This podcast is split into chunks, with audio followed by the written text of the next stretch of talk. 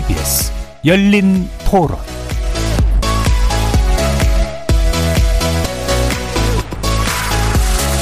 안녕하십니까. KBS 열린 토론 정준희입니다. KBS 열린 토론 월요일에는 정치의 재구성으로 여러분을 만납니다. 지난 4일이었죠. 문재인 대통령은 부동산 정책 수장이었던 김현미 국토교통부 장관을 교체하는 등 4개 부처에 대한 개각을 단행했습니다. 정부 여당은 내정된 인사들이 모두 전문성을 갖춘 적임자라면서 인사청문회에서 초당적인 협력을 요청했지만 국민의힘은 국면 전환을 노리는 개각에 불과하다며 송곳 검증을 예고했습니다. 전반부 토론에서는 이번 부분 개각이 이후 국정 운영 방향과 어떻게 연결될지 짚어보도록 하겠습니다. 고위공직자 비리 수사처에 관련된 법안이 올 국회의 최대 분수령이 될 것 같습니다. 여당은 이번 정기국회에서 개정 법안을 반드시 처리하겠다고 하고 야당은 법안 처리에 강력 반발하고 있죠. 공수처장 추천위원회가 불발로 막을 내린 후 공수처법을 고쳐서라도 꼭 공수처 설치하겠다는 여당 그리고 이를 막아 나선 야당 이것이 향후 전국에 어떤 의미를 지닐지 후반부 토론에서 다각도로 조명해 봅니다. KBS 열린 토론은 여러분이 주인공입니다. 문자로 참여하실 분은 9730으로 의견 남겨주십시오. 단문은 50원, 장문은 100원의 정보 이용료가 붙습니다. KBS 모바일 콩, 트위터 계정 KBS 오픈, 그리고 유튜브를 통해서도 무료로 참여하실 수 있습니다. 시민 논객 여러분의 날카로운 의견과 뜨거운 참여 기다리겠습니다. KBS 열린 토론 지금부터 출발합니다. 살아 있습니다.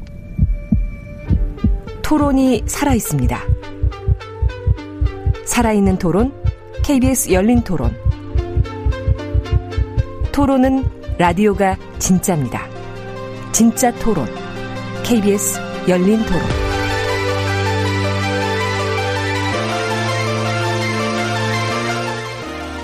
정치를 보는 새로운 시선, 정치의 재구성에서 시작합니다. 함께 해주실 네 분의 논객 소개하겠습니다. 먼저 더불어민주당 장경태 의원 나오셨습니다. 안녕하세요. 장경태입니다. 국민의힘 이준석 전 최고위원 함께 하셨습니다. 예, 안녕하세요. 이준석입니다. 국민의당 국민미래연구원장이시죠. 배재대 정현정 교수 나오셨습니다. 네, 안녕하세요. 전 정의당 혁신위원이셨던 김준우 변호사 모셨습니다. 안녕하세요. 김준우입니다. 자, 1부에서는 이제 개각 관련 얘기를 주로 일단 나누게 될 텐데요. 음, 김현미 국토부 장관, 박능후 보건복지부 장관, 진영 행정안전부 장관, 그리고 이정옥 여성가족부 장관 이 네 명이 이제 교체되는 어, 부분 개각 형태였었습니다. 어, 개각이 이쯤에서 나올 것이다라는 예상을 하셨는지 또는 그 판에 대해서 일단 어떻게 보고 계시는지 내부 말씀 듣겠습니다. 먼저 장경태 의원.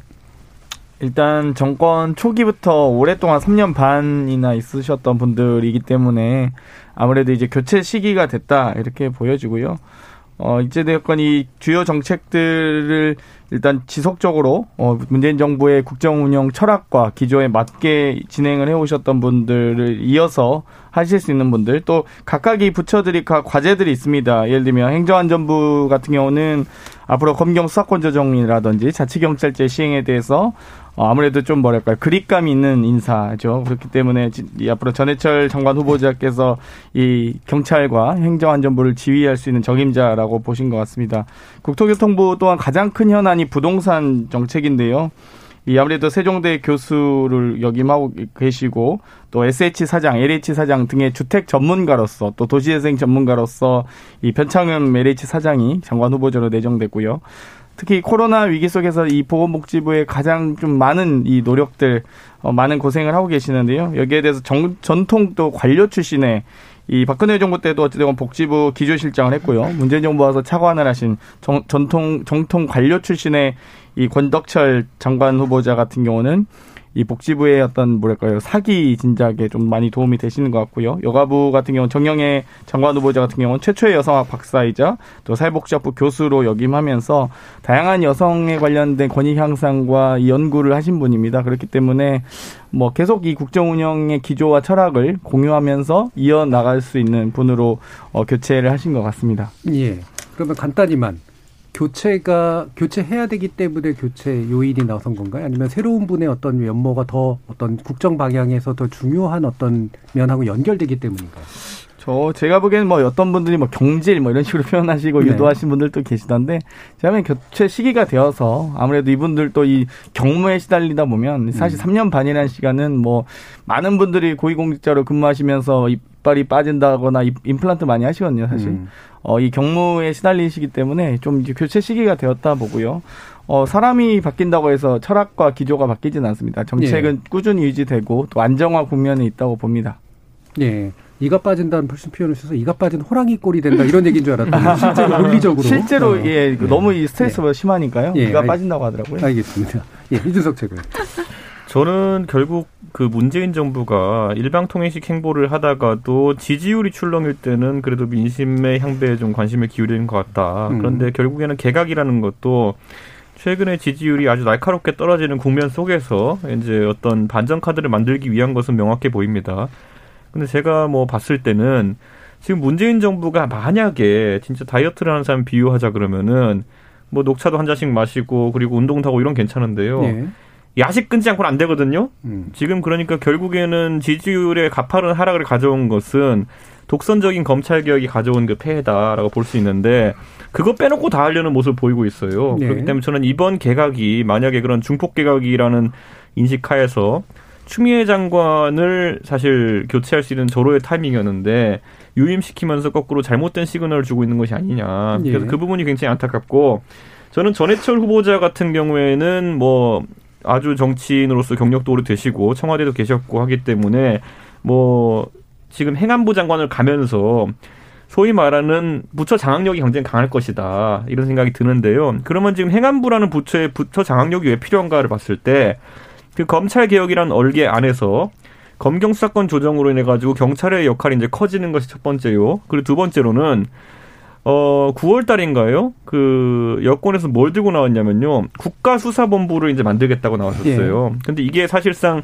지금까지 경찰청장이 경찰 행정과 수사를 총괄하는 것에서 수사에 대한 총괄을 이제 그쪽으로 남긴다는 얘기인데 저는 여기서 굉장히 의미심장하게 보는 게 지금 추미애 장관과 윤석열 총장의 관계, 법무부 장관과 검찰총장 관계처럼 행안부 장관과 경찰청장 또는 수사본부장 같은 경우에도 이 지위의 관계가 있습니다. 네. 법적으로 규정된 그렇기 때문에 혹시라도 이 새로 이제 수사 본부를 만들고 거기에 지금까지는 경찰청장은 경찰 출신만 임명됐거든요. 네. 그게 아니라 이제 그런데 수사본부장은 여권의 아이디어대로라면은 변호사, 검사, 판사 등 뭐 법조 경력이 있는 분들이 누구나 지원할 수 있게 되어 있거든요. 그러면 공수처장 임명할 때처럼 결국에는 수사 전반에 대한 장악력을 높이기 위해 가지고 전해철 장관 후보자가 주도적인 청와대와의 소통을 하면서 그런 어떤 밀어붙이는 역할을 하지 않을까. 이게 예. 지금 야권의 어, 솔직한 우려입니다. 음. 네. 그럼 맨 마지막 이야기 간단히 더 질문을 네. 드리면 이게 이제 검찰총장 임기제 검찰총장하고 네. 그다음에 같은 행정의 외청이긴 하지만 어 그러니까 행정 행정에 속해 있긴 하지만 경찰청장이라든가 수사본부장은 예. 약간 지위가 좀 다르잖아요. 예, 예. 그 부분에 대해서는 어떻게 고려하세요? 오히려 그런데 지위가 외청이 독립된 형태보다는 네. 오히려 수사본부의 형태로 경찰청에 소속되게 되면은 장악력이 더 강해질 것이다. 음. 저는 이런 생각이 들고 사실 군도 보면은 그 참모총장은 군정을 담당하고 합참비장 군영을 담당하지 않습니까? 네. 그런 식으로 경찰 조직이 재편되는 것인데 음. 그랬을 때 저는 이제 거- 경찰 외의 조직에서 수사본부장으로 올 수 있다. 그런 개방형 직제라는 것 자체가 저는 결국에는 공수처장 임명할 때 이제 공정성 논란이 불었던 것처럼 결국 경찰에서도 비슷한 논란이 있을 수 있다. 예. 전 그런 우려가 굉장히 있고요. 저는 이제 자치 경찰제라든지 여러 가지 산적한 정책적 문제도 이제 전해철 후보자가 다뤄야 될 것인데 사실 자치 경찰제는 굉장히 심각한 문제입니다. 철학적으로 봤을 때 우리가 소방을 원래 자치 소방을 하지 않았습니까? 그런데 문재인 정부 들어가지고 자치 소방으로 지자체 간의 어떤 균형이 안 맞는 부분이 있다 보니까 국가직으로 전환하겠다 발표했어요. 예. 그런데 치안 업무에 해당하는 경찰 같은 경우 오히려 자치경찰체를 하겠다. 이거는 또 약간 이치에 맞지 않는 거거든요. 그러니까 저는 이런 것들을 전해철 후보자가 어떻게 풀어낼 수 있을지 청문회에서 그런 정책 검증을 저 야당이 좀 했으면 합니다. 알겠습니다. 자, 그러면 정현준 교수님 말씀 들어볼까요? 벌써 뭐 할 얘기를 다 하셔가지고 그냥 이제 일종의 그냥 드는 평가이지요 전반적인 개각을. 근데 이제 사실 우리가 개각을 왜 할까라는 근본적인 질문을 좀 던져보면 아, 대통령에게 있어서 개각이라고 하는 것은 사실은 민심과 상당히 상관관계가 있는 거 아니겠어요? 예. 그러니까 민심이 굉장히 안 좋아졌다거나 또 특정한 어떤 정책 사안에 대해서 아, 국민적 저항이 일어난다거나 또는 뭐 자신의 어떤 국정 지지율에 영향을 준다거나 그러니까 이럴 때 사실은 그 현 주소 그러니까 해왔던 여러 가지 사업이나 정책에 대한 일종의 반성 차원에서 또 신기 일전 차원에서 어 여론 환기를 그때 하는 거거든요. 그럼 지금 그 문재인 문재인 대통령의 국정 지지율이 지금 40% 이하로 내려가고 있는 시점에 그 근본적인 원인 제공의 이슈가 무엇이었냐? 첫째는 부동산 정책이었을 거예요. 네. 네, 부동산 정책이고 두 번째는 사실은 추윤 갈등이지요. 더군다나 그 추미애 장관이 사실은 이번에 윤석열 검찰총장을 징계하고 감찰하는 과정에서 어, 법원조차도 사실은 그 절차의 부당성 또 그 감찰위원회도 사실 그 부당성을 얘기를 했단 말이에요. 그러니까 이런 상황들이 문재인 대통령의 국정 지지율에 영향을 줬고 국민들이 검찰 개혁이나 여러 가지 사법 개혁을 바라보는 시선도 굉장히 나빠지고 있는 시점이에요. 그러면 문재인 대통령 입장에서는 이 부분을 어떻게 환기시켜낼 것인가? 부동산 정책의 경우에는 물론 이제 뭐 장관을 교체하는 의미가 있지만 그 장관이 실제로 현실적으로 부동산과 관련해서 나타나고 있는 문제를 어떻게 풀 것인가와 관련이 돼야 되잖아요. 그거는 뭐 부동산 가격 잡는다 그랬는데 가격 계속 상승하고 더군다나 지금은 전세는 아예 그냥 매물 시장에 나와 있지도 않고 전세 가격은 폭등하고 이게 23번의 김현미 장관 체제에서 나온 부동산 정책의 문제고 국민들은 그 부분에 대해서 상당히 분노하고 있는 거잖아요. 그러면 그 부분을 어떻게 해결할 것이냐. 그 해결의 적임자가 누구냐. 거기에 환기의 포인트가 있었다고 생각을 해요. 근데 변창흠 그, 어, LH 사장, 네. 이분은 실질적으로 굉장히 반시장적인 주장을 많이 하신 부분이에요. 부동산과 관련해서. 그러니까 이런 부분은 오히려 김현미 장관보다 더 하면 더 했지. 사실은 이 반시장 정책에 있어서 물러설 사람이 아니다. 네. 그러면 현실적으로는 지금 갖고 있는 문제에 대해서 어떤 대안을 갖고 있느냐. 없다는 것이죠. 이런 인사를 왜 하느냐. 이게 이제 사람들의 입장인 것이고요. 추미애 장관의 제안 인사는 사실은 많은 국민들이 관심을 가지셨을 거예요. 어쨌든 여기에서 멈춤이 필요하다. 그렇다면 추미애 장관이 이제까지 해왔던 문제에 대해서 사실 일정한 그, 어, 나름대로 책임을 물어야 되는 상황에 온 거잖아요. 음. 그러면 그 부분에 대해서 인사가 있었어야 되는데 이 부분에 대한 인사는 또 쏙 빠져버린다. 네. 도대체 이, 이런 개각을 왜 하냐. 라는 그런 평가가 나올 수밖에 없는 거고요. 네. 결국은 이거는 국면 전환용이 아니라 국면 가리기용이다. 네. 이런 얘기까지 할 수 있을 정도로 대통령이 하고자 하는 어떤 국민에 대한 목소리나 변화의 욕심은 전혀 담겨 있지 않은 개각이다. 네. 이렇게 보고 있습니다. 네. 국정 운영에서 지금 문제가 되고 있다고 생각하는 두 가지 영역. 하나는 부동산 정책 그리고 또 한 가지는 이제 검찰 개혁으로 이야기되는 이 법무부 관련된 문제인데 하나는 안 갈아쳐졌고 나머지 하나는 인물이 바뀌었을 뿐이다. 이런 얘기잖아요. 자, 그러면 이제 김준호 변호사입니다. 그 예. 약간 저기 뭔가 좀 이렇게 아, 안 맞는 거에 앞에 분들이 얘기하신 게 있어서 예. 3년 반 지키신 거는 이제 박능우 장관만 그러신 거고 다른 장관분들은 3년 반 동안 임기를 채우신 건 아니죠. 그래서 약간 아까 장경태 의원님 말씀하신 게 약간 좀 팩트가 좀 틀린 게 있는 것 같고 경찰청법 자치경찰제 관련해서는 그 거대 양당이 합의해서 통과된 법안인데 이준석 의원께서 또 이렇게 문제다라고 무조건 지적하는 것도 조금 저는 좀 안 맞는 것 같고 그래서 하여튼 그 부분 좀 전제하고 좀 말씀을 드리면 경찰청법이 이번에 통과되면서 자치경찰제를 향해 가는 거는 저는 이제 좋은 시도라고 생각을 합니다. 다만 이제 그 경찰의 권한이 이제 검경 수사권 조정으로 인해서 확대되는 가운데 그 내에서의 또 분권화를 통해서 권력이나 권한이 좀 쪼개지는 것들을 도모하는 의미가 있었기 때문에 저는 나름대로 그 취지 근본 문적 문제 의식은 좀 타당하다고 보여지는데요. 다만 그에 대한 통제 방안을 위해서 좀 경찰위원회가 조금 더 실질적화가 되거나 합의 행정기관으로 좀 갔으면 좋겠고 정의당 이은주 의원안도 그런 안을 냈었는데 일단 여당에서는 연내 일단 뭐가 됐든 일단 개문 발차를 하자는 식으로 좀 법안이 통과된 감이 없지 않아 있어서 이번 경찰청법 전부 개정안이 통과가 이제 눈앞에 두고 있지만 그것만이 끝나진 않을 거다. 그러면 이제 어쨌든 어, 청와대 쪽에서는 이 철학을 좀 잘 공유하는 사람으로 새로운 기여를 갈아 끼워 넣은 생각을 하실 거고 그에 뭐 비추어 보면 전해철 의원은 뭐 적격 적격 인사로 예. 청와대에서 당연히 판단했을 것 같고요. 어, 국토부 장관 같은 경우도 이제 지난주에 어쨌든 국정 지지도가 가장 낮게 나오면서 그 분석이 이제 검찰 개혁에 있어서 추미애 윤 성열 두 분의 갈등이 너무 이제 과도하다라는 거 하나와 이제 부동산 문제 두 개를 주로 짚으시니까 일단 추미애 장관을 당장에 개각 대상으로 포함시키기 어려운 상황에서 국토부 장관이라도 반드시 좀 개각 대상에 포함시켰던 거 아닌가 싶고요.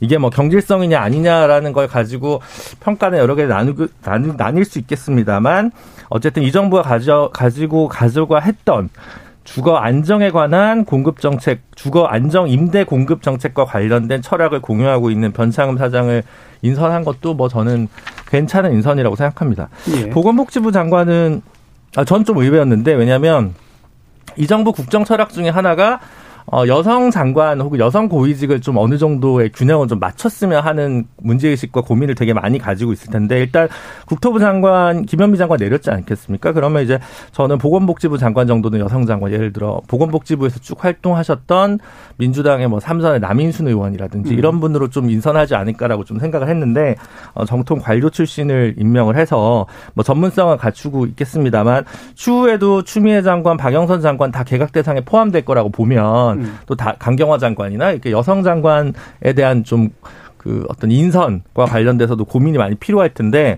어쨌든 그 부분에 대해서도 앞으로도 개각할 때 정부에서 좀 고민을 많이 했으면 좋겠고요. 여가부 장관은 사실 이정옥 전 그 이제 대구 카톨릭 교수님이셨죠. 그분이 이제 장관 하셨는데 좀 몇 가지 설화에 좀 예. 어, 휘말리면서 뭐 교체가 불가피했다고 보여집니다. 그래서 뭐 사실 뭐 경무에 시달렸다기 보다는 장관으로서 보임하면서 좀 적절하게 어, 부처 장악이나 부처 지휘를 좀 못했던 부분에 대해서 어, 교체 필요성이 있어서 일종의 뭐 문책성이라고 해도 과언은 아닐 것 같다는 생각이 들고요. 시민사회에서도 여러 차례 좀 필요성에 대해서 어, 이야기를 좀 했던 것으로 알고 있습니다. 뭐 그래서 그냥 필요한 교체들을 그냥 한 것 같다는 생각이 들고요. 다만 좀 국정 쇄신의 분위기를 좀 내려면 조금 더 큰 폭의 교체가 좀 동반됐어야 되는데 일단 최소한의 교체만 일단 한 했다는 생각이 들고 물론 이제 이 정기국회가 마무리되고 나서 새로운 인선을 할 생각도 있었을 텐데 너무 이제 민심이 좀 지지도다 이런 게 낮아지다 보니까 일단은 먼저 국토교통부 장관 자리를 정점으로 해서 일단 교체를 통해서 뭔가 새로운 시그널이나 바람을 잡으려고 하는 것 같은데 조금 더 지켜보고 한 한두 달 안에 좀 추가적인 근데 음 개각이 어차피 예정돼인 만큼 그 개각에서 조금 더 개혁성이나 새바람을 좀 일으킬 수 있었으면 하는 기대입니다. 예.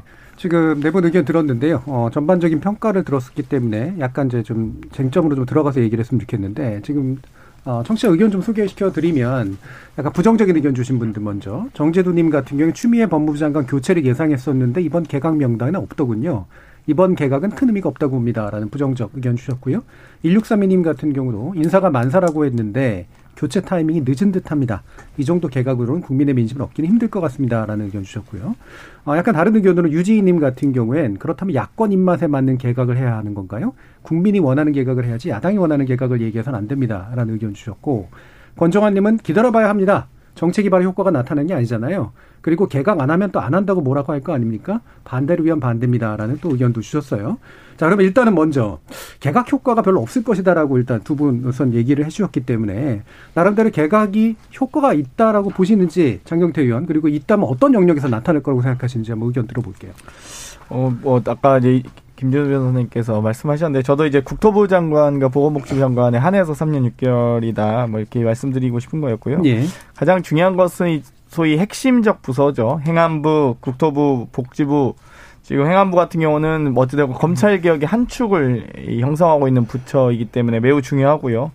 어, 국토부는 또 부동산 정책의 그 주무부처로서 그리고 복지부는 지금 코로나 위기를 극복하는 부처로서 사실 민생 부처입니다. 세 개 다. 어찌되었건 이, 이세 개의 부처 장관을 개각, 이 교체함으로써 새로운 어떤 이 또 민생 현안들을 챙기고 동력을 만들어가는 과정이라고 이해해 주셨으면 좋겠고요.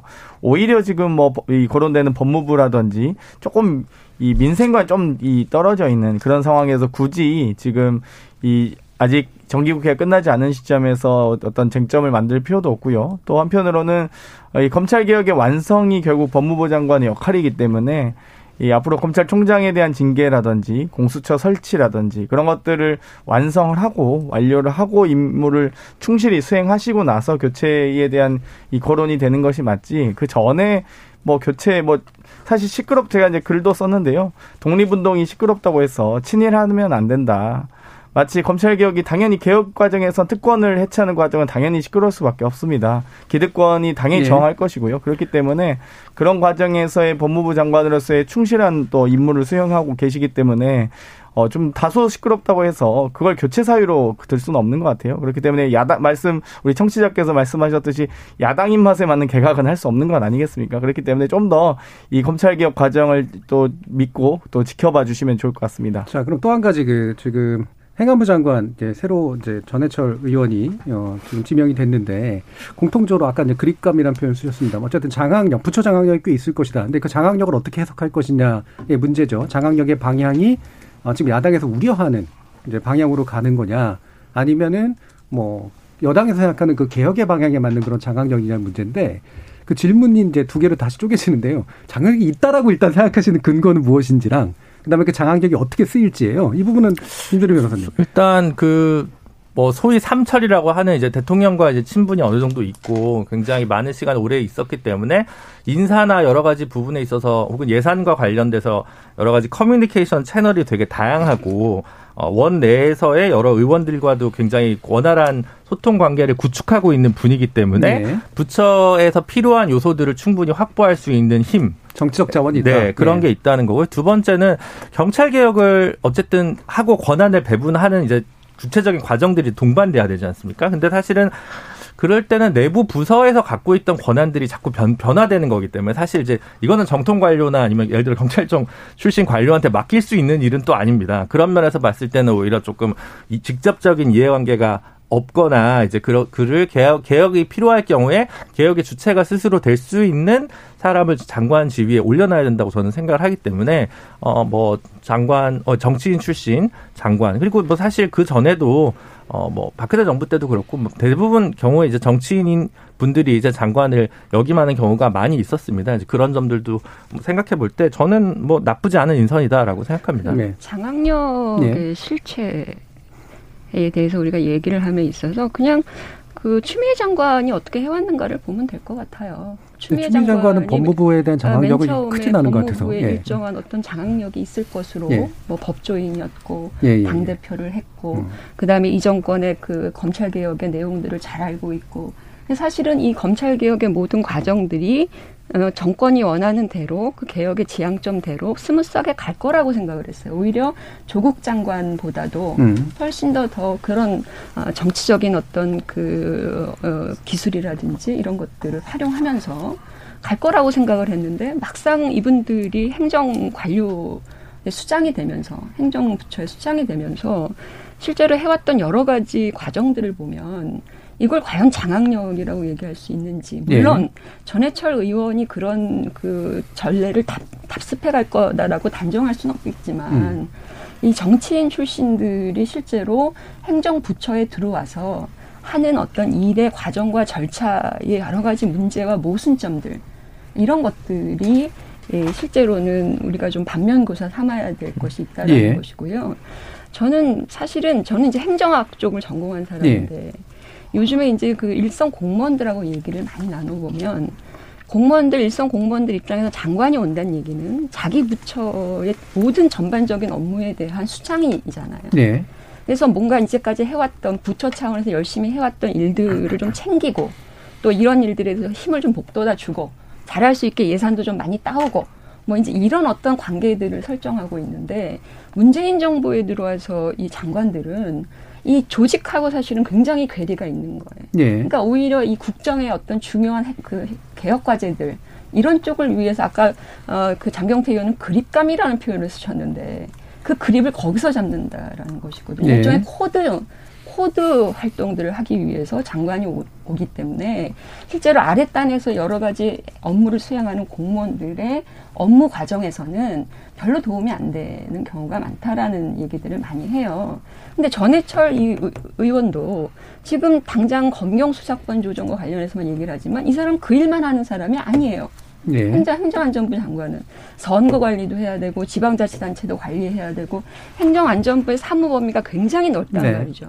그러니까 이 부분을 다 챙겨야 돼, 되는 상황이 될 텐데 그렇다면 이런 것들에게는 능, 능력이 없거나 경험이 없고 지금 정권이 생각하고 있는 그 검경 수사권 조정과 관련되는 뒤처리 여기에만 방점이 맞춰져서 장관 임명이 되는 이런 관행이 예. 문재인 정부에 들어와서는 굉장히 강하게 지금 어, 나타나고 있고 그렇기 때문에 문제가 생기는 이런 상황들이 발생하고 있어서 음. 저는 어, 분명히 커다란 문제가 발생할 예. 것이다. 부처의 어떤 직무 영역 그 전반을 보기보다 특정 어떤 정책 언제부터 우리가 그렇게 만 논의를 찍어서 한다. 저는-. 저는 근데 이렇게 일단 이준석 최고의 말씀 들어보죠. 저는 예. 이제 아까 그립감이라는 단어도 나오고 그리고 장악력이라는 단어로 치환돼서 나오기도 하고 근데 이게 또 어떻게 보면 충성심이라는 단어와 또 결부되기도 합니다. 정권에 대한 음, 충동도가 대한? 높다라는 예. 것. 그런데 이제 저는 이게요 그 무능한 지휘관과 그리고 실제로 그 무능한 최고 지휘관이 겹쳐지면요 이거는 걷잡을 수 없는 사태가 발생하기도 합니다. 특히 이런 상황 속에서는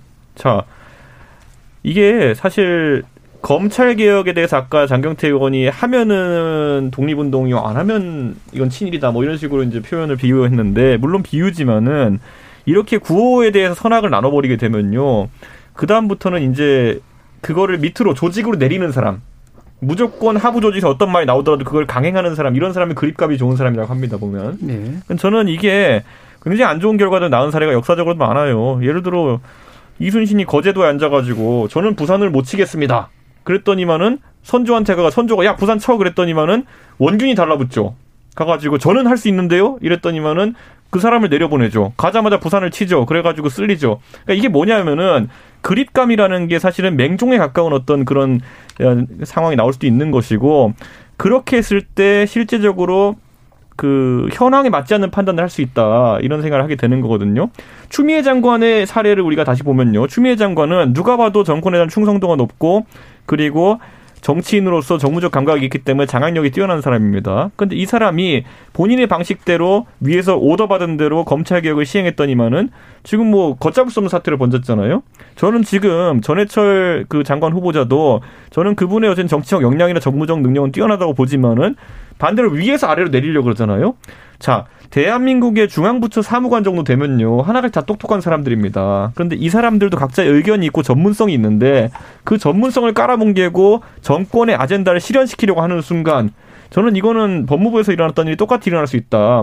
공교롭게 아까 제가 얘기했듯이 법무부 장관 추미애가 갖고 있던 권한 중에 하나가 검찰에 대한 지휘권이었습니다. 앞으로 만약에 임명이 된다면은 전해철 행안부 장관이 가지게 되는 권한 중 하나가 경찰에 대한 지휘권입니다, 사실상. 저는 이거 비슷한 상황이 전개될 수 있다 이렇게 보는 것이고 우리 이제 패턴을 다 봤지 않습니까? 그래서 만약에 경찰에서 이런 부분에 대해 가지고 실무자선에서 아니면 실제 전문성을 가진 사람들 입장에서 반대 의견이나 이런 게 나오면요 조직적인 저항이다. 아, 개혁에는 이런 일이 뭐 비일비재하다. 밟고 나, 밟고 지나가자. 뭐 친일하자는 거냐 뭐 이런 식으로 나와버리면요 저는 이거는 또다시 이건 그 불통 속에 어쨌든 실패가 될 수밖에 없다 이런 예. 생각하고 있습니다.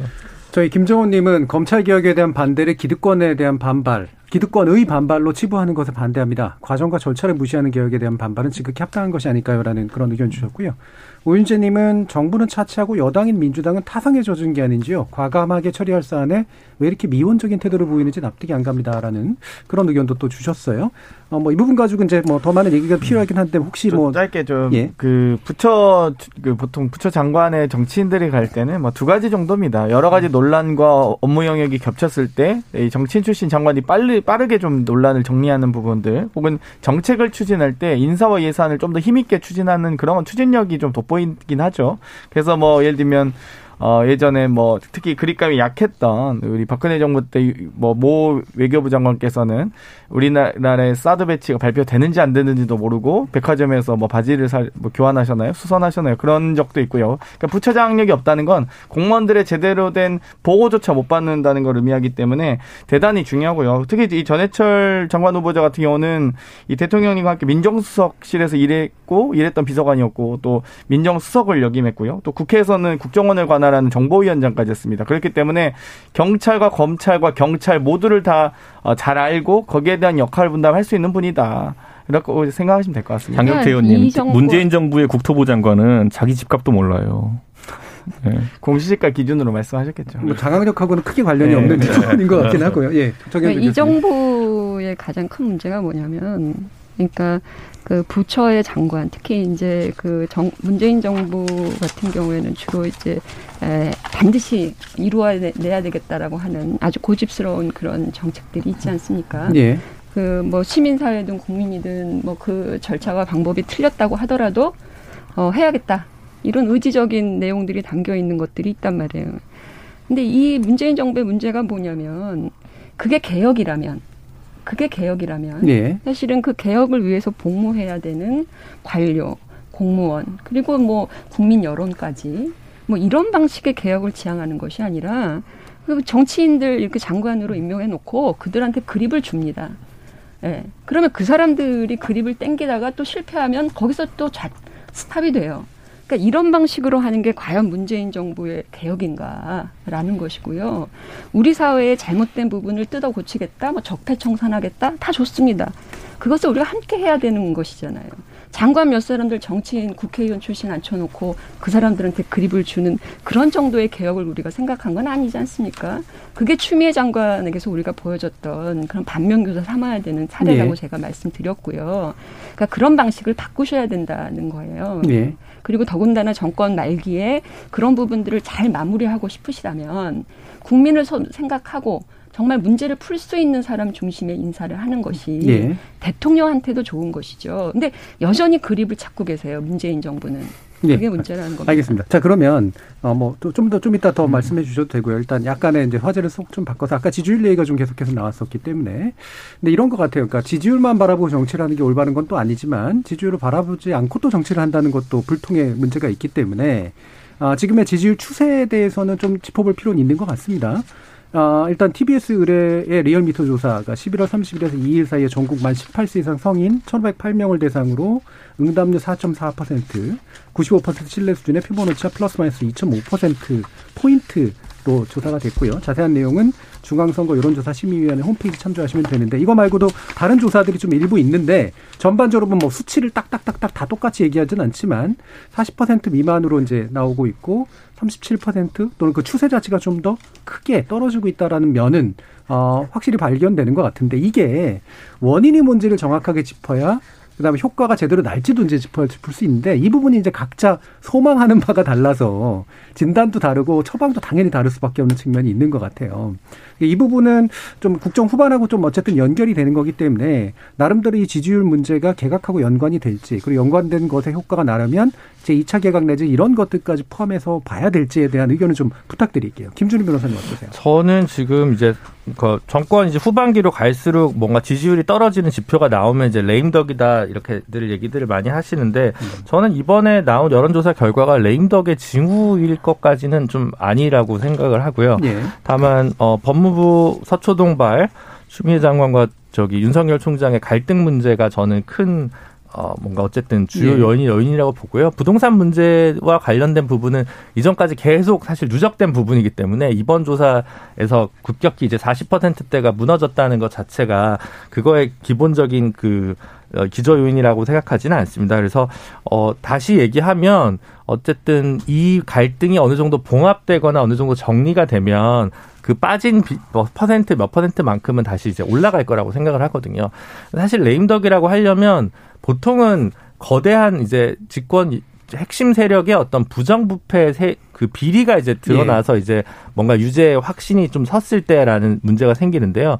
최근에 이제 뭐그 검찰에서 주의 깊게 보고 있는 이제 원전 관련한 문제 같은 경우는 절차적으로 뭔가 이제 문제가 있었다라는 부분에서 직권남용이나 뭐 이제 이런 것들이 문제가 된 건데 그 자체가 사실은 뭔가 이권이나 뭐 인, 인허가와 관련된 특혜 비리와 연관되는 성격의 것은 아니거든요. 그러니까 그게 뭐 예를 들어 조사가 더 나와서 어 검찰의 생각이나 뭐 야당 제1야당의 생각처럼 뭔가 이제 문제가 있다라고 해서 형사처벌을 받을 수도 있겠죠. 근데 그게 예를 들어 이걸 해줘가지고 뭔가 거대한 뭐 이권과 비리가 있는 건 아니기 때문에 보통 그런 경우의 건들은 그렇게 국정 운영에서 정확하게 그러니까 엄청난 타격으로 중대한 타격으로 작용하지는 않는다고 봅니다. 그래서 오히려 빨리 지금 현재 검찰 개혁과 관련된 수없이 좀 수다한 갈등들을 제대로 매조 지으면 요거는 해결될 수 있고 이걸 장기화하면 이게 계속 부담으로 계속 남을 거다 그렇게 보고 있습니다. 예, 지금 2005님이 걷잡을 수 없는 사태라고 보지 않습니다. 검찰 개혁을 하려니까 검찰총장이 돌변한 겁니다. 여기서 물러서면 안 됩니다.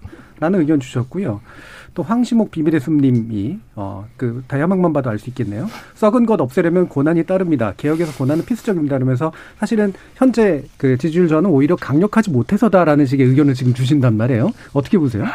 뭐 그렇게 판단하시는 분들이 과거에 박근혜 정부도 있었죠. 그래가지고 이렇게 지금 우리가 힘들어하는 건 종북을 더 때려잡지 못한 것 때문이다. 음. 이렇게 판단 내리면은 그때부터 이제 방향도 틀린 겁니다. 음. 강도만 틀린 게 아니라 저는 그런 생각하고요. 아까 김준호 변호사는 이제 그 정권의 어쨌든 측근 비리라든지 아니면 핵심 부의 어쨌든 부도덕성이 이제 레임덕을 초래한다 이렇게 보셨는데 저는 그거는 활용점정 같이 마침표를 찍는 보통 이벤트에 가깝다. 음. 저는 이렇게 보는 것이고 박근혜 정부의 몰락이라는 것도 결국 경제나 이런 여러 가지 불만이 쌓인 데다가 갑자기 최순실이라는 우리가 상상도 못했던 어떤 그 가십성 거리가 터지니까 거기에 이제 인화성 물질이 불이 붙은 거다 이렇게 보는 거고요. 사실 최순실의 비리라든지 이런 것들이 절대적인 금액으로 보면은 그 정도 비리는 과거 정권에 다 있었습니다. 예를 들어 김대중 정부 때도 보면 아들들이 문제가 있었고 노무현 정부 때도 형이 문제가 있었고 이명박 정부에는 형이랑 그 측근들이 계속 그렇죠. 문제가 있었고 그래서 다 레임덕이 왔죠. 탈임들이 오잖아요. 네. 그러니까 저는 그건 그런데 정권 말에 결국엔 인화성 물질이 터지는 그 기폭제가 되는 것이고 지금 문재인 정부의 실정이라고 하는 부분 같은 것들이 저는 이제 야당 입장에서 평가하기로는 상당 부분 축적돼 있다. 예를 들어 부동산 문제도 그렇고 요즘 문재인 정부가 대북 관계 관련해서 얘기하는 거 봤습니까? 가끔가다 백신 얘기 나오면 이인영 장관이 북한에 백신 주겠다 이래가지고 조소받고 이런 거밖에 없지. 그러니까 여러 가지 이제 지점에 있어가지고 처음에 공약했던 그러니까 모델하우스로 국민들에게 보여줬던 것을 하나도 구현하지 못하고 이제 잔금까지 치를 때가 됐는데 집이 안 지어진 거예요. 그러니까 저는 이 부분에 대해서 이제 국민들이 부글부글하고 있는 상황인데 안 그래도 이제 시기적으로 정권의 이제 그립이라고 했던 아까 그게 좀 약해지는 시기인데 정권은 오로지 윤석열과의 싸움에 몰두하는 것 같고 이런 것들이 국민들에게 상당한 좀 실망감을 준 것이 아니냐 이렇게 분석할 수 있을 것 같고요. 저는 지금 시점에서 문재인 정부 입장에서 뭔가 새로 일을 벌이려고 하는 것들은 국민들에게 상당히 신뢰를 주지 못할 가능성이 있다. 왜냐? 지금까지 3년 동안 추진해왔던 것들, 예를 주택 문제 같은 경우에도 국민들이 이렇게 얘기할 겁니다. 아니 3년 동안 니네가 야당 말 하나도 들은 거 없이 하고 싶은 거다 했잖아. 그런데 경제는 언제 살아나는 거야? 부동산은 언제 괜찮아지는 거야? 북한과의 관계는 언제 개선되는 거야? 답이 안 나오면은 이제는 책임질 때가 온다. 예. 그래서 지지율이 내려가고 있는 거다. 이렇게 보는 것이고 예. 오히려 이명박 정부는 광우병이라는 큰 이벤트를 맞아서 지지율이 폭락했거든요. 그게 해소되고 나니까 지지율이 좀 회복됐어요. 근데 이번 문재인 정부는 그렇게 큰 어떤 이벤트, 뭐 세월호다든지 광우병이라든지 이런 걸로 인해 가지고 떨어진 지지율이 아니라 자연 감쇄하는 건 지지율이기 때문에 오히려 반등의 기회를 찾는 것도 쉽지 않다. 네. 일각에서는 추미애 장관이 전격적으로 윤석열 총장을 해임하면 뭔가 달라질 거다 이렇게 얘기하지만은 저는 그건 오히려 오판에 가깝다. 예. 그때부터 오히려 들불처럼 번질 거다 이렇게 봅니다. 음, 그- 그러니까 그러면 예. 요거- 요거는 한, 잠깐 예. 다른 건 여쭙고 갈게요. 7784님이 장관 인사에 대한 야당의 입장은 이해하지만 하지만 어떻게 하나부터 열까지 전부 잘못된 인사라 단정하는 건지 모르겠습니다. 부정 일변도의 야당 태도 때문에 부정적 이미지가 더해지는 것 같습니다라는 의견 주시면서 1035님이 이준석 의원 찍어가지고 이런 걸 물어보셨어요. 네. 그렇다면 문재인 정부에서 잘 뽑은 인사라고 생각한 인사가 있었는지요? 라는 간단하게만 한번 얘기해 주시죠. 자기들은 잘 뽑았다 생각 안 하겠지만 윤석열 총장 나름 잘하고 있는 것 같습니다. 네.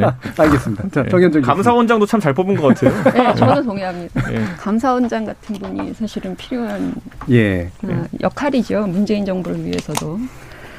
근데 이제 레임덕이라는 거 아까 우리가 얘기를 네. 했잖아요. 그 레임덕이라는 거는 우리가 5년 단임제 대통령 국가이기 때문에 에, 이쯤 되면 사실은 레임덕이 오는 건 맞아요. 네, 보통은.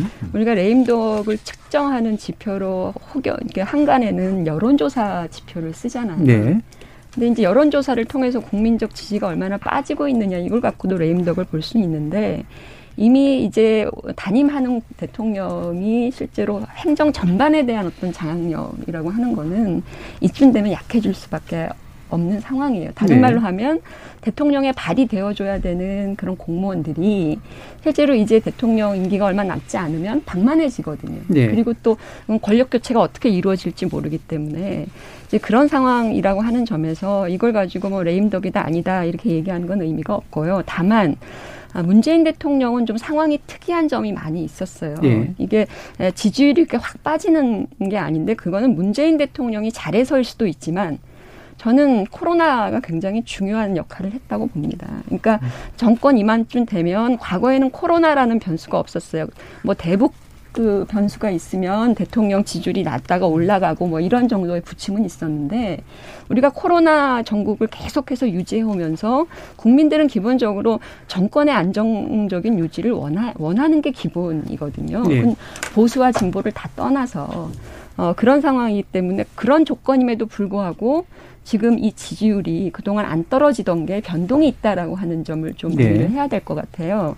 근데 그 내용을 들여다 보니까 결국은 어, 중도층의 지지가 빠지고 있다는 겁니다. 네. 그러니까 원래 민주당을 지지하고 문재인 대통령을 지지했던 그 20% 이상의 지지는 강고하게 유지가 되고 있어요. 아까 말씀하신 것처럼 뭐 그립감이 부족해서 또는 돌파하는 능력이 부족해서 이래서 지지를 철회하는 그런 여론보다는 실제로 중도층이 가 있었던 그 코로나 위기도 있고 그리고 그동안에 중도층이 문재인 정부에서 갖고 있던 그런 호감적 내용들이 딱 한 가지 문제를 통해서 이게 바뀌기 시작한다는 겁니다. 두 가지 문제. 그게 바로 아까 말한 것처럼 이- 이 정부가 하고 있는 게 개혁일까?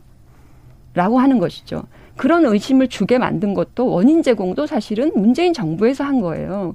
국민들은 그 개혁을 믿었죠. 검찰 개혁, 기득권 개혁 믿었지만 실제로 개혁 과정에서 나타나는 모든 조치들을 보면 철차도 어기고 음. 문제가 있고 마치 윤석열 총장 하나 잘라내는 것밖에는 없는 듯한 예. 이런 인상을 준 것의 책임은 문재인 정부에서 만들어낸 건데 제가 볼 때는 중도층이 그 부분에 대해서 개혁 과제에 대해서 회, 회의를 느끼기 시작했다라고 하는 점이 중요한 지점인 것 같고요.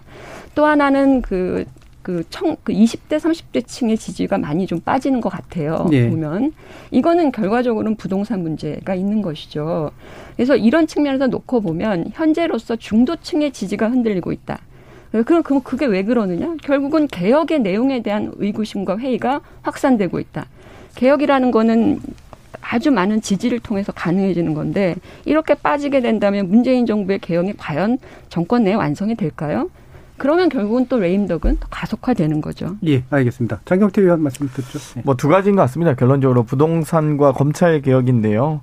어, 그동안 부동산은 사실 좀 뭐랄까요. 이제 정책에 대한 효과나 이 평가를 좀 유보하고 있는 상황에서 아무래도 중도층에서 다소 조금 유보적인 상태, 지지율 답보 상태가 나오는 것 같습니다. 그런데 사실 지금까지 살펴보면 이 문재인 정부 3년 6개월 중에 어, 소위 여소야대, 3년은 여소야대로 우리가 지내왔죠. 어, 소위 17년부터 20대 총선까지 어, 저희가 과반 의석도 없었고 정책을 실질적으로 추진할 수 있는 어, 지금 여- 사실 의석이 없었기 때문에 이제 와서 제, 저희가 어, 6월에 이제 개원하고 또 7월에 이제 소위 부동산 3법을 통과시켰죠. 이제서야 실질적인 어떤 소위 이 국정 운영의 철학이 이제 좀 발휘하려고 하는데 그것마저도 사실 이제 국민의힘은 야당은 반대하고 있어요. 그래서 내년 6월부터 실질적인 효과가 나타나기 시작하면 저는 분명히 이 정책의 효과에 대한 평가는 중도층이 이제 해주실 거라고 보고요.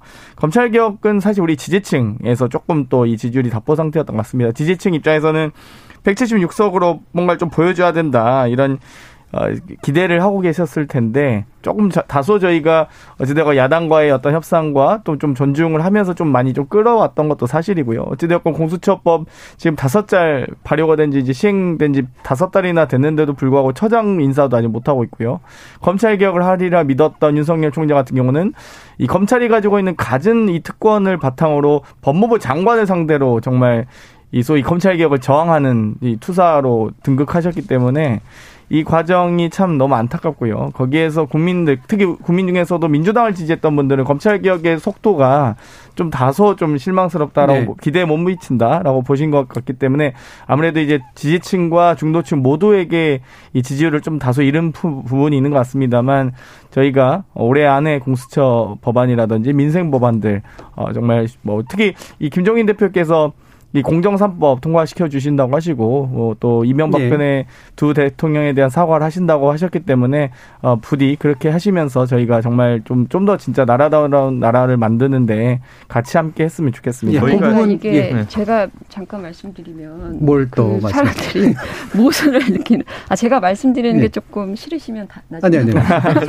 일부가 좀 길어졌기 때문에 입으로 넘어가서 그러니까 혹시 그런 예. 거예요. 그 사실은 검찰 개혁과 관련해서 윤석열 총장이 실제로 그 이번에 이제 징계할 때 그렇게 개혁에 반개혁적인 해- 활동을 했다 그러면 그걸 명확히 증거를 잡아서 징계하는 이런 수순이 됐으면 예. 오히려 더 괜찮았을 거예요. 예, 예. 근데 그게 지금 어우러졌잖아요. 그리고 검찰 개혁은 이미 입법 과제로 해서 지금 다 되어 있는 거잖아요. 그 입법을 반대하거나 아, 윤석열 총장이 뭘 한 게 있나요? 저는 그거 있으면 하나 얘기해 보세요. 그 검찰 개혁에 반대해 가지고 윤석열 총장이 뭔가 다른 짓거리를 한 게 있으면 얘기를 윤석열 해보시면 될 것 같아요. 명을 걸겠다는 예, 거죠. 알겠습니다. 지금 양희연님은 어, 아마 장경태 의원의 어떤 힘을 실어주는 이야기인 것 같은데 지지율 하락이 나오게 된 이유는 개혁에 대한 지지부진함 때문이다라는 어, 그런 이야기를 주셨고요. 근데 서지훈님 또 이런 이야기를 주셨어요. 민주당은 180석으로 공수처 개정은 하겠지만 공수처법 개정은 하겠지만 세로법 개정은 못할 거고 중대기업 처벌- 처벌법은 더 누더기로 만들 것 같아 우려됩니다라는 그런 의견도 주셨는데 요 얘기들이 2부에서 또 일부 논의가 되니까요. 어, 1부의 논의는 일단 이 정도까지 하고 2부에서 어, 공수처법 개정안과 기타 어, 법률 개정에 관련된 이야기들 간단히 좀 나눠보도록 하겠습니다. 지금 여러분은 KBS 열린 토론과 함께하고 계십니다. 토론이 세상을 바꿀 수는 없습니다.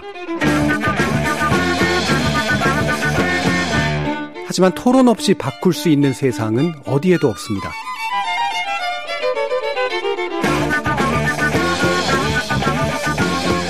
세상의 선한 변화를 갈망하는 당신. 정답이 아니라 질문의 힘을 믿는 당신. 우리 KBS 열린 토론에서 만납시다.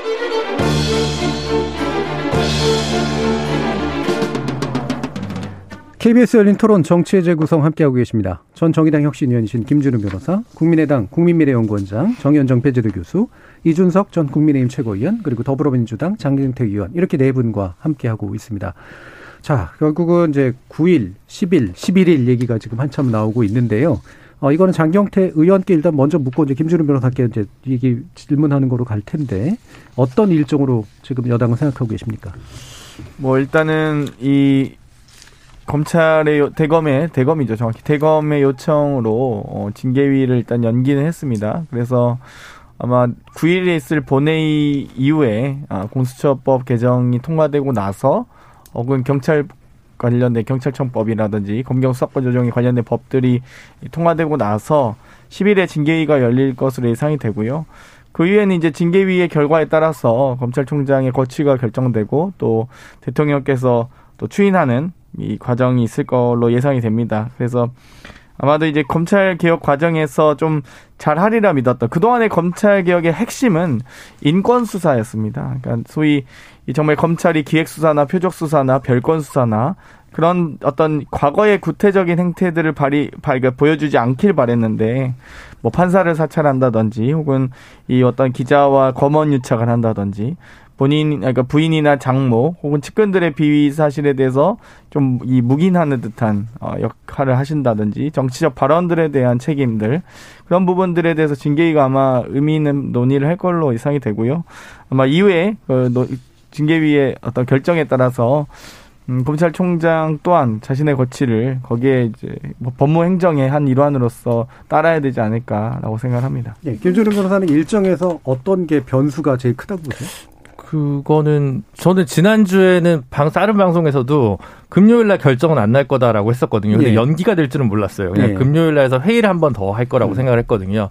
지금 뭐 이용구 신임 차관에 대해서 기피 신청을 했는데 제가 볼 때는 기피 사유나 그뭐 제척 기피 사유가 될 것 같지는 않고요.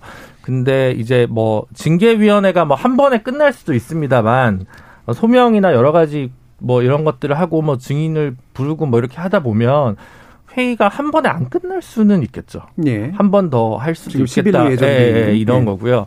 2일과 2일로 잡혔다가 4일로 잡혔다가 10일로 어, 변경되는 과정에서 법리적 다툼은 있었죠. 그 최초에 이게 검사 징계법에 있는 모든 절차는 법상 형사소송법을 준용하기로 돼 있는데 그러면 첫 번째 기, 아, 첫 기일 전에 5일 전까지 문서를 송달받아야 되는데 이제 그거를 지키지 않았다라고 이제 예. 어, 윤석열 총장 쪽에서 주장을 했던 것이고요. 이 일자가 어- 어차피 2일에 원래 잡혀 있던 회의에서 그것이 이제 전달됐기 때문에 상관없다라고 하는 게 법무부 주장이었는데 어쨌든 어, 논란을 줄이기 위해서 10일로 이제 연기는 된 상황이었고 그러면 이제 10일 날 징계위원회에서 그날 결정을 할 수도 있겠죠. 그래서 특별한 지금 상황에서는 이, 그, 그 저기 윤 총장 측에서는 또 뭐 여러 가지 어그 법리적 다툼을 하겠습니다만 결정적으로 제가 볼 때 크게 문제 잡을 거는 없다고 보이고요. 다만 음 저는 여전히 윤석열 총장이 징계 사유에 된다고 생각하지만 그 당시 직무 배제는 타당하지 않다고 생각을 하는 쪽이었고 법원에서도 이제 의뢰 그렇게 판단했습니다. 근데 그게 이제 징계 사유가 안 된다는 의미는 아니고 근데 징계 사유가 된다는 것과 징계 수위가 바로 해임이나 이렇게 연결되는 건 아니라고 생각이 들어서 네. 근데 징계 수위가 글쎄 제가 변호사로서 제가 뭐 검찰 개혁에 대한 입장이나 윤석열 총장의 어떤 스탠스에 대한 호호랑 무관하게 지금까지 보여준 모습이 법리적으로 봤을 때 해임 사유에 이른다고 생각하진 않거든요. 그래서 만약 징계위원회가 해임을 결의한다면 그리고 대통령이 그걸 승인한다면 추후에 어, 윤석열 총장은 뭐 소송을 통해서 다툴 것이고 그 부분과 관련해서는 법원이 윤석열 총장의 편을 들어줄 가능성이 되게 크다고 생각합니다. 예. 예를 들어 예전에 교육부 공무원이 국민은 개돼지 발언했다가 면직이 됐지만 그 복직 소송에서 복직을 하셨다가 아마 다시 사임을 하신 걸로 알고 있어요. 그러니까 그런 수위가 어느 정도냐에 따라서 이 논란이 앞으로 어떤 식으로 번질 것이냐가 좀 어, 정리되지 않을까 싶고 그래서 그 부분과 관련해서도 징계위원들도 굉장히 고심이 많지 않을까 예, 싶습니다. 징계위원회가 한 번의 결정은 못 내릴 거다. 그리고 내리더라도 음. 어, 해임이 해임이 쉽지 않을 만약에 거다. 된다면 그 이후로 다시 논란은 여러 가지로 클 거다. 클 네, 거다. 네. 예.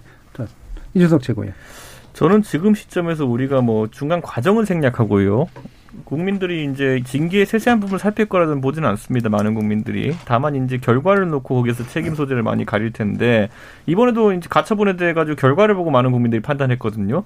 추미애 장관이 다소 성급했구나라는 판단을 내리고 거기에 대한 비판 여론이 많이 가해졌는데 자 아까 김준우 변호사가 말한 것처럼 만약에 이게 경징계가 혹시 나오는 상황이다. 그렇다면은 그러면 직무정지까지 시키고 이렇게 뭐 검찰 간의 갈등을 초래한 추미애 장관 쪽의 비판 여론이 비등할 가능성이 높습니다. 뭐 검사 측에서 예를 들어 일부 관례상 잘못한 일이 있다 하더라도 그게 뭐 윤석열 총장이 지시한 것인 게 드러난 것도 아니고 특히 뭐 이게 뭐 아주 뭐 특정한 위법인지에 대한 판단도 지금 내려지지 않은 상황 속에서 이렇게 일을 만들었다는 거는 결국 추미애 장관에 대한 비판으로 돌아갈 거고요. 징계가 안 나오면 이것도 더 심각합니다. 징계가 안 나오면은 더 큰 비판을 받을 테고요. 징계가 나온다 하더라도 이미 국민의 상당수가 윤석열 총장에 대해 가지고 대권 주자로 인식하고 있는 국면이고 일부 조사에서는 여당의 후보를 이기는 결과가 나왔습니다. 그리고 지금 일부 여론조사 기관에서 했던 추미애 장관과 윤석열 총장의 책임 소재 중에서 추미애 장관의 책임 소재가 더 크다는 조사들도 있는 가운데 해임이라는 결정이 나오게 되면은 이거는 실질적으로 옳고 그름 또는 윤석열 총장이 진행할 소송의 결과와 관계없이 상당한 비판의 역풍 속에서 어 문재인 정부 고장할 가능성이 있다. 이게 뭐냐면 예전에 유승민 의원이 원내대표 연설하고 나가지고 뭐 증세 없는 복지는 허구다 그래가지고 찍혀서 나갈 때 보면은 국민들이 그 말이 옳고 그름을 판단한 것이 아니에요. 저런 말을 하고 하는 행동에 대해 가지고 정권이 보인 태도를 바탕으로 판단을 내리고 그때부터 박근혜 정부의 추락이 시작되었다 좀 보는데 지금도 윤석열 총장에 대해 가지고 옳고 그름을 가리는 과정 이외에 많은 국민들이 이미 판단한 겁니다. 저 한 사람을 찍어내기 위해 가지고 저 여권에서는 집단적으로 린치를 가하고 있구나 이런 인식을 심어주게 되면은 저는 이거는 뭐 극복하기 어려운 그런 정권의 치부가 될 것이다 이런 생각을 합니다. 네, 정현정 교수님. 저는 이제 우리가 질문이 그거잖아요. 이제 징계위원회가 과연 이제 10일 날 열릴 거냐, 네. 뭐또 결과는 어떻게 나올 거냐. 근데 저는 사실은 지금 상황에서는 음, 결과보다도 이게 일정이 더 중요하다는 네. 생각이 들어요. 그래서 어, 징계위원회가 한 번도 더한번더 미뤄질 가능성도 있지 않나라고 예. 예, 조심스럽게 예측을 하는데 예, 사실은 뭐 징계 절차를 빠르게 가동시켜서 뭐 답을 가지고 어떻게 해보려고 하면 smooth하게 갔을 텐데 지금 상황을 놓고 보시자는 거예요. 지금 상황은 어, 행정법원에서 판시 결과를 보니까 거기에 그 충분한 방어권도 보장을 해주지 않았다. 이런 얘기가 있고요. 그리고 그 방어권이라 함은 어, 징계 내용도 지금 윤석열 어, 총장 쪽에서는 받지를 못하고 있는 것 같아요. 그 어, 조사가 어떻게 됐는지 나의 징계 내용이 뭔지 이런 것들에 대한 내용 지금 이제 받지를 못한 상황이고 더군다나 그 어, 징계위원회 위원들이 누군지도 지금 정보 공개 청구를 해놨는데 그것도 받지를 못했다는 겁니다. 그러니까 이런 윤석열 측의 대, 어, 총장의 대응이 뭐냐 면 여전히 이 절차적 과정에서 훼손을 받았다. 라는 어떤 그런 내용들을 가지고 드라이브를 하고 있다고 생각을 해요. 예. 그러니까 대통령께서도 절차적 타당성을 계속 강조하신단 말이에요. 근데 이 절차적 타당성의 내용이 갖춰지지 않은 상태에서 지금 어떤 결론이 나온들 사실 이 결론에 대한 어떤 신뢰도를 높이기는 어려운 상황이라는 게 지금 현실이거든요. 네. 그래서 저는 어, 윤석열 검찰총장의 측의 요구도 있지만 이것을 진행해 나가는 그 정부 쪽에서도 사실은 이 절차의 내용성을 어떻게 갖추고 결론에 이르느냐에 더 많은 방점을 찍을 것이다. 예. 그런 과정에서 지금 상황으로서는 상당히 예, 촉박한 것이고요. 음. 왜냐하면 그런 내용들 공, 제공도 안 했다. 뭐 기피할 기피할 사람들 아까 차관 기피한 거는요. 유일하게 아는 명단이 그 사람밖에 없기 때문에 기피 신청을 했다는 거예요. 그러니까 위험 명단을 모르니까 기피 신청을 못하는 상황이거든요. 그러니까 이런 절차를 계속 가동시킨다면 이게 상황이 별로 좋을 게 없다고 저는 판단을 내리고 있다고 보고요.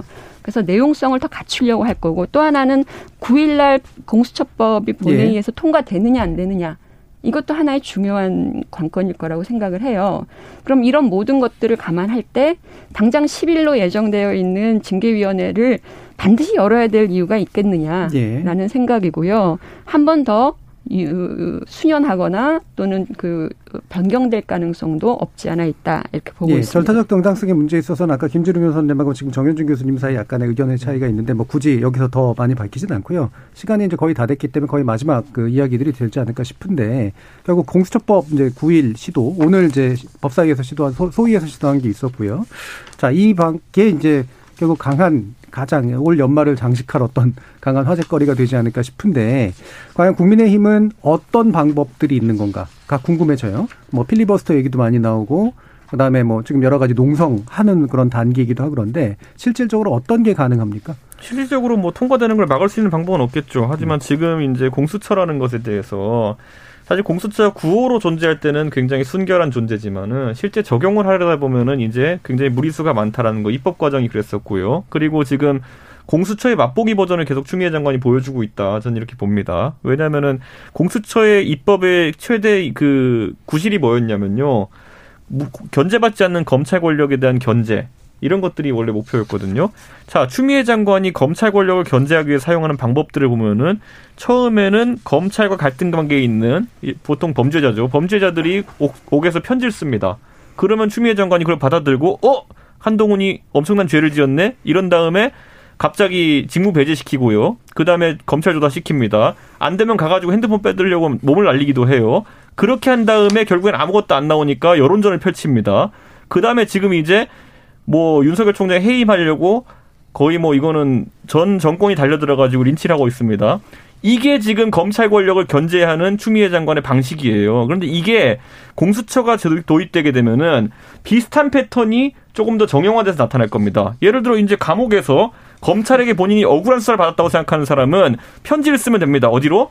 수진 공수처. 써가지고 제가 검찰을 접대했습니다. 이렇게 시작해가지고 검찰에 대한 공격을 조직적으로 할 수 있게 되는 거죠. 그러면 또 정권에서는 검찰 싫어하니까 그들과 또 보조를 맞춰가지고 공격하겠죠. 그러니까 이게 일상화되는 겁니다. 권력기관 간의 상호 견제라고 얘기하지만은 상호 공격에 가깝죠. 이거를 받아들이라는 겁니다. 국민들한테. 이거를 아마 국민들이 공수처의 예고판 버전을 추미애 장관을 통해서 다 확인한 상태이기 때문에 여론이 과거의 공수처라는 그 단어의 순결성에만 의존할 때보다는 좋지 않을 것이다. 저는 예. 이렇게 봅니다. 그 상황에 대한 어떤 진술은 뭐 정치적 견해에 가깝기 네. 때문에 뭐 사실에 대한 진술이라기보다는 그런 말로 이런 프레임으로 설득하겠다라도 들려요. 일단 예, 국민들에게. 자 그러면 장경태 의원은 어떤 식으로 뭐 강행하실 수 있습니까? 아무래도 이 아마 이제 검찰 일단 윤석열 총장이 사람에 충성하지 않는다고 했는데 예, 자기 일신에 좀 충성하고 있는 것이 아니냐. 검찰 내에서의 평가들도 제가 듣기로는 이 소위 이 중앙지검장과 검찰총장 하는 과정에서 그동안의 과거의 검찰총장들은 어떤 조직에 어떤 해가 되는 일이 있을 경우에 예를 들면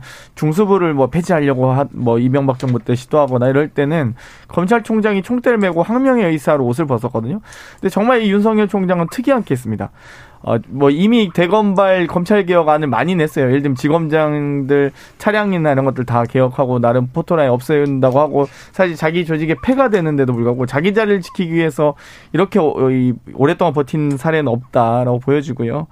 사실 아빠 아마도 앞으로의 이제 소위 징계위원회의 어떤 결과는 제가 보기엔 빨리 나오지는 않을 것 같습니다. 아마 좀 몇 차례 이 징계위원회를 거치면서 여러 가지 증언들이 나오지 않을까. 예를 들면 이 그 피의자 신분이 김봉현 씨가 아마 이제 중앙지검장 시절에 어떤 여러 가지 뭐 사례라든지 그런 어떤 제보들 윤석열 총장이 그동안의 이 사례들이 아마 현직 총장의 지위에 있지 못할 상황까지 가지 않을까. 과거에 뭐 조국 장관도 그런 얘기 하지 않았습니까? 이 보수 언론에서 이 검찰을 지휘하는 수장으로서 검찰 포토라인 서지 않는 그 부끄러운 역사를 어 되풀이 그러니까 부끄러운 역사를 만들지 말라고 하였듯이 검찰총장으로서 검찰의 포토라인에 서는 일은 없도록 해야 된다라고 보여지기 때문에 앞으로 많은 이 윤석열 총장에 관련된 비사실들이 많이 징계를 통해서 나올 것이고 아마 그런 것들이 많이 언론을 통해서 밝혀질 것이라고 예, 기대하고 있습니다. 자, 지금 징계를 시작하고 확인하냐고요. 자, 지금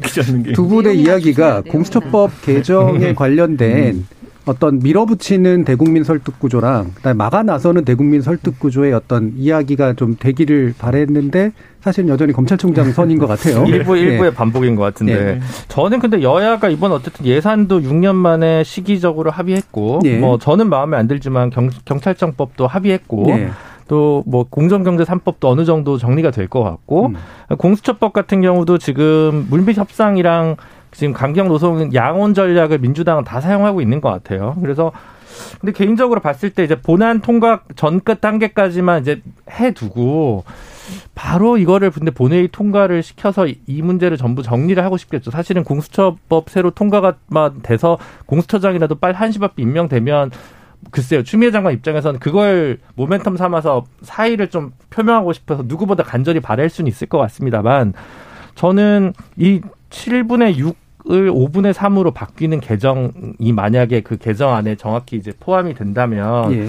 아직은 좀 이르지 않나라고 개인적으로 지난번부터 좀 말씀을 예. 드렸거든요. 예. 그래서 연 내까지는 조금 더 공수처장 임명에 관한 합의를 도출해 보는 모양새를 여야가 좀 했으면 좋겠다는 거고요. 만약에 내년 뭐 뭐 한 1월 정도까지도 계속 이 문제가 전혀 답보 상태에 일군다면 그때는 이 5분의 3으로 통과되는 게 불가피하거나 아니면 뭐 며칠 내까지 해야 된다라거나 이제 그뭐 백혜련 아니, 의원 예. 아니든 김용민 의원 아니든 그런 문제 의식을 좀 받아서 개정할 필요는 있다고 생각하는데 지금 당장 뭐 이렇게 어 12월 안에 혹은 뭐 12월 10일 안에 꼭 이거를 처리하는 것은 다소 조금 추미애 장관이 직무 배제를 했던 것처럼 다소 좀 거친 한호 빠른 그런 움직임은 아닐까라는 우려는 있습니다. 예, 정현준 교수님. 질문이 우리가 뭐 공수처법 어떻게 될 건가? 예, 공수처법을 계속해서 개정해서라도 통과시키고자 하는 여당과 그다음에 힘은 없지만 막아 나서는 야당 사이에 도대체 대국민 설득 포인트가 뭐겠냐라는 아니, 뭐 180석에 거죠. 이르는 지금 원내 구조에서 그 야당이 제도적으로 활용할 수 있는 수단은 저는 전혀 없다고 봅니다. 네. 다만 이게 여론적인 성격의 여론전적인 성격을 가질 수밖에 네. 없는 것은 야당이 그 동안에 계속 여론 쪽에서는 무기력해 왔었거든요. 네. 개혁 과제에 대해서. 근데 이게 지금 상황이 바뀌어가고 있다라고 하는 점이에요. 그러니까 애매한 것들이 자꾸 국민들 속에서 보여지게 되는 것이죠. 공수처를 왜 저렇게 살아있는 권력을 수사하는 그런 고위공직자 수사처인데 실제로 살아있는 권력을 수사했던 윤석열은 저렇게 어, 굉장히 어려움을 겪고 있고, 그러니까 여러 가지 이제 국민들 눈에서 보면 모순적인 개혁에 대한 모순적인 그 생각들 갖고 있기 때문에 야당이 현재로서는 여론전에서 그렇게 불리할 일은 없다 네. 그런 생각이고요. 수단이 없지만 여론에서 결국은 개혁에 갖고 있는 여러 가지 모순점을 제대로 만들어내는 것도 또 절차적인 어떤 부당성이나 또 밀어붙이는 민주당의 모습이나 이번에 공수처법 개정안의 핵심 내용은 그거 아니에요. 야당의 거부권을 없애는 안이 핵심이잖아요. 네. 그러니까 공수처를 잘 만들어 보려고 하는 게 아니라 야당이 거부할 수 있고 견제할 수 있는 그 권한을 없애는 게 개정안의 핵심이거든요. 그러니까 이런 것들이 현재 지금 문정부에서 하고 있는 개혁안의 핵심이다. 이거 관련해서 사실은 여론전이 야당에게는 저는 불리할 게 없다고 보고요. 예. 그런 점에서는 아직 공간이 있다고 예, 봅니다. 야당이 제도적으로 막아나설 수 있는 거 없다. 필리버스터니 뭐니 다 사실 의미. 없다. 근데 여론에 그 설득할 수 있는 창은 열렸다라는 이제 평가인데요. 어떻게 보세요, 당연히. 일단 뭐 제가 보기엔 9일 본회의에서 필리버스터 신청할 수도 있는데요. 어 10일부터 만약 임시국회 들어가면 필리버스터를 종료해야 됩니다. 예. 임시국회 일정을 따- 가야 되기 때문에 아마도 어, 야당 입장에선 저희는 어쨌든 공수처법이 작년에 통과됐고요. 그리고 발효된 지 이미 이 5개월이나 지났음에도 불구하고 처장조차 지금 후보조차 지금 선정하지 못하고 있고요. 본인들이 추천한 인사 또한 뭐 추천하지 않는 이런 상황들 때문에라도 올해 안에는 공수처법 이 개혁 입법 과제들이 다 통과돼야 된다. 더 이상 기다리기에는 너무나 시간이 너무 어, 이 지연되고 방치되었다고 보고 있고요. 아마도 이 9일날 본회의에서 이제 뭐 국민의힘은 아마 뭐 여러 가지 방식으로 필리버스터를 포함해서 물리력을 아마 동원할 수는 없을 겁니다. 국회 선진화법 때문에 아직까지도 지금 60여 명이 검찰 수사 대상이기도 한데 작년에 이 사건 때문에 아마 이 올해까지 하면서 어 올해 물리력을 행사하면서까지 이 소위 검찰 수사 대상이 되지는 않을 것 같고요. 필리버스터를 뭐 발동하더라도 아마 임시국회로 넘어가면서 아마 올 연말에는 처리될 거로 보고 있습니다. 자, 그러면 마지막으로 아마 이준석 어, 의원께 최고위원께 이거 질문해야 될 것 같은데 어, 야당의 입장에서도 야당 나름으로 뭔가 이렇게 주도권을 가져가는 의제가 자꾸 없어지는 것도 사실 좀 문제잖아요. 특히나 이후 대선에 있어서는 되게 그게 중요한 문제인데 어, 지금 김종인 저, 그, 그 비대위원장이 사실은 대국민 사과를 기점으로 해가지고 뭔가 새로운 모습을 보이려고 하는데 만약에 이와 같은 이제 육탄전까지는 안 가겠지만 갈등이 전개되면 또 이게 또 묻힐 가능성이 되게 있어 보인단 말이에요. 어떻게 그 의제를 살려나갈 수 있을 거라고 사실 생각하세요? 원내의원들을 이제 소집하고 이제 그런 전선을 만들려고 하는 건 지금 주호영 대표고요. 예, 예. 김종인 위원장 같은 경우에는 보궐선거에 모든 걸 집중하고 있습니다. 음. 예를 들어 저희 이번에 뭐 당무감사를 통해 가지고 당협위원장 교체 관련 기사도 오늘 난 걸 많이 보셨을 텐데 예. 이런 것들이 사실 저희가 지지율이 최근에 약간 상승기를 맞이했을 때 다 투여하는 거거든요. 사실 그렇죠. 당무 감사한 지 오래됐습니다. 네. 근데 그걸 지금 이제 투여하고 그 이명박 박근혜 대통령의 어쨌든 형사적 책임에 대해 가지고 사과를 하고 음. 이런 것들이 그리고 또 뭐 이제 후보를 이제 서울시장 후보 같은 것들 공개 모집하고 이런 것들이 일련의 과정으로 진행되는 그런 패턴에 있거든요. 그렇기 때문에 저희는 기획에 따라 딱딱 움직이고 있을 뿐이고 저는 공수처에 관련해서 아까 말한 것처럼 초기에 구호로서 존재했던 공수처와 지금 이제 실제로서 입법되는 공수처는 국민들이 많이 차이를 느낄 것이다. 제가 항상 이야기하지만 구호부터 악한 정책은 없습니다. 그게 말이 됩니까? 예. 그 옛날에 삼천교육대 같은 것도요 사회 뭐 바- 반동 분자 뭐 뭐, 뭐, 정화, 뭐, 이런 식으로 갖다 붙이면 좋은 의도가 있어요. 그런 것처럼, 저는 결국 실체화된 정책에 대해 가지고 국민들이 이제 평가를 할 것이다. 이렇게 봅니다. 예, 그러면 지금 서주현님 의견 주신 게 세상은 다양한 문제로 가득하고 당장 바꿔야 할 법과 제도가 산적한데 매일매일 윤석열과 공수처 얘기만 하네요 라는 그런 의견 주셨고요. 또 4185님은 정부 여당은 더 이상 질질 끌려가지 마시길 인내에도 한계가 있습니다. 제발 공수처 검찰개혁, 사법개혁, 언론개혁 시급해야 됩니다. 라고 또 의견을 주신 게 있고요. 2620님은 아까 얘기긴 합니다만 검찰이 원전 수사 들어가니 바로 징계 들어가는 거 아닌가요? 그건 부당한 일이라고 봅니다라는 또 다양한 의견들이 있었습니다. 아, 아직도 이제 이 문제 가지고 이렇게까지 또 많은 이야기들을 해야 되는가라는 싶은 생각이 드는데요. 어쨌든 열, 열린 토론 월요일 코너 정치의 재구성은 이것으로 모두 마무리하겠습니다. 오늘 토론 함께 해주신 국민의당 국민미래연구원장 정현정 배재대 교수, 이준석 전 국민의힘 최고위원, 전 정의당 혁신위원 김준우 변호사, 더불어민주당 장경태 의원 네 분 모두 수고하셨습니다. 감사합니다. 감사합니다. 감사합니다.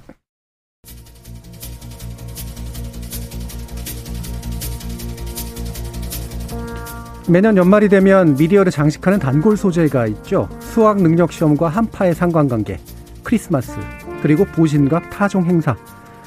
연기된 수능 날에도 한파는 여지없이 찾아오긴 했지만 크리스마스는 감히 즐길 엄두가 나지 않고 보신각 타종 행사는 열리지 않을 예정입니다.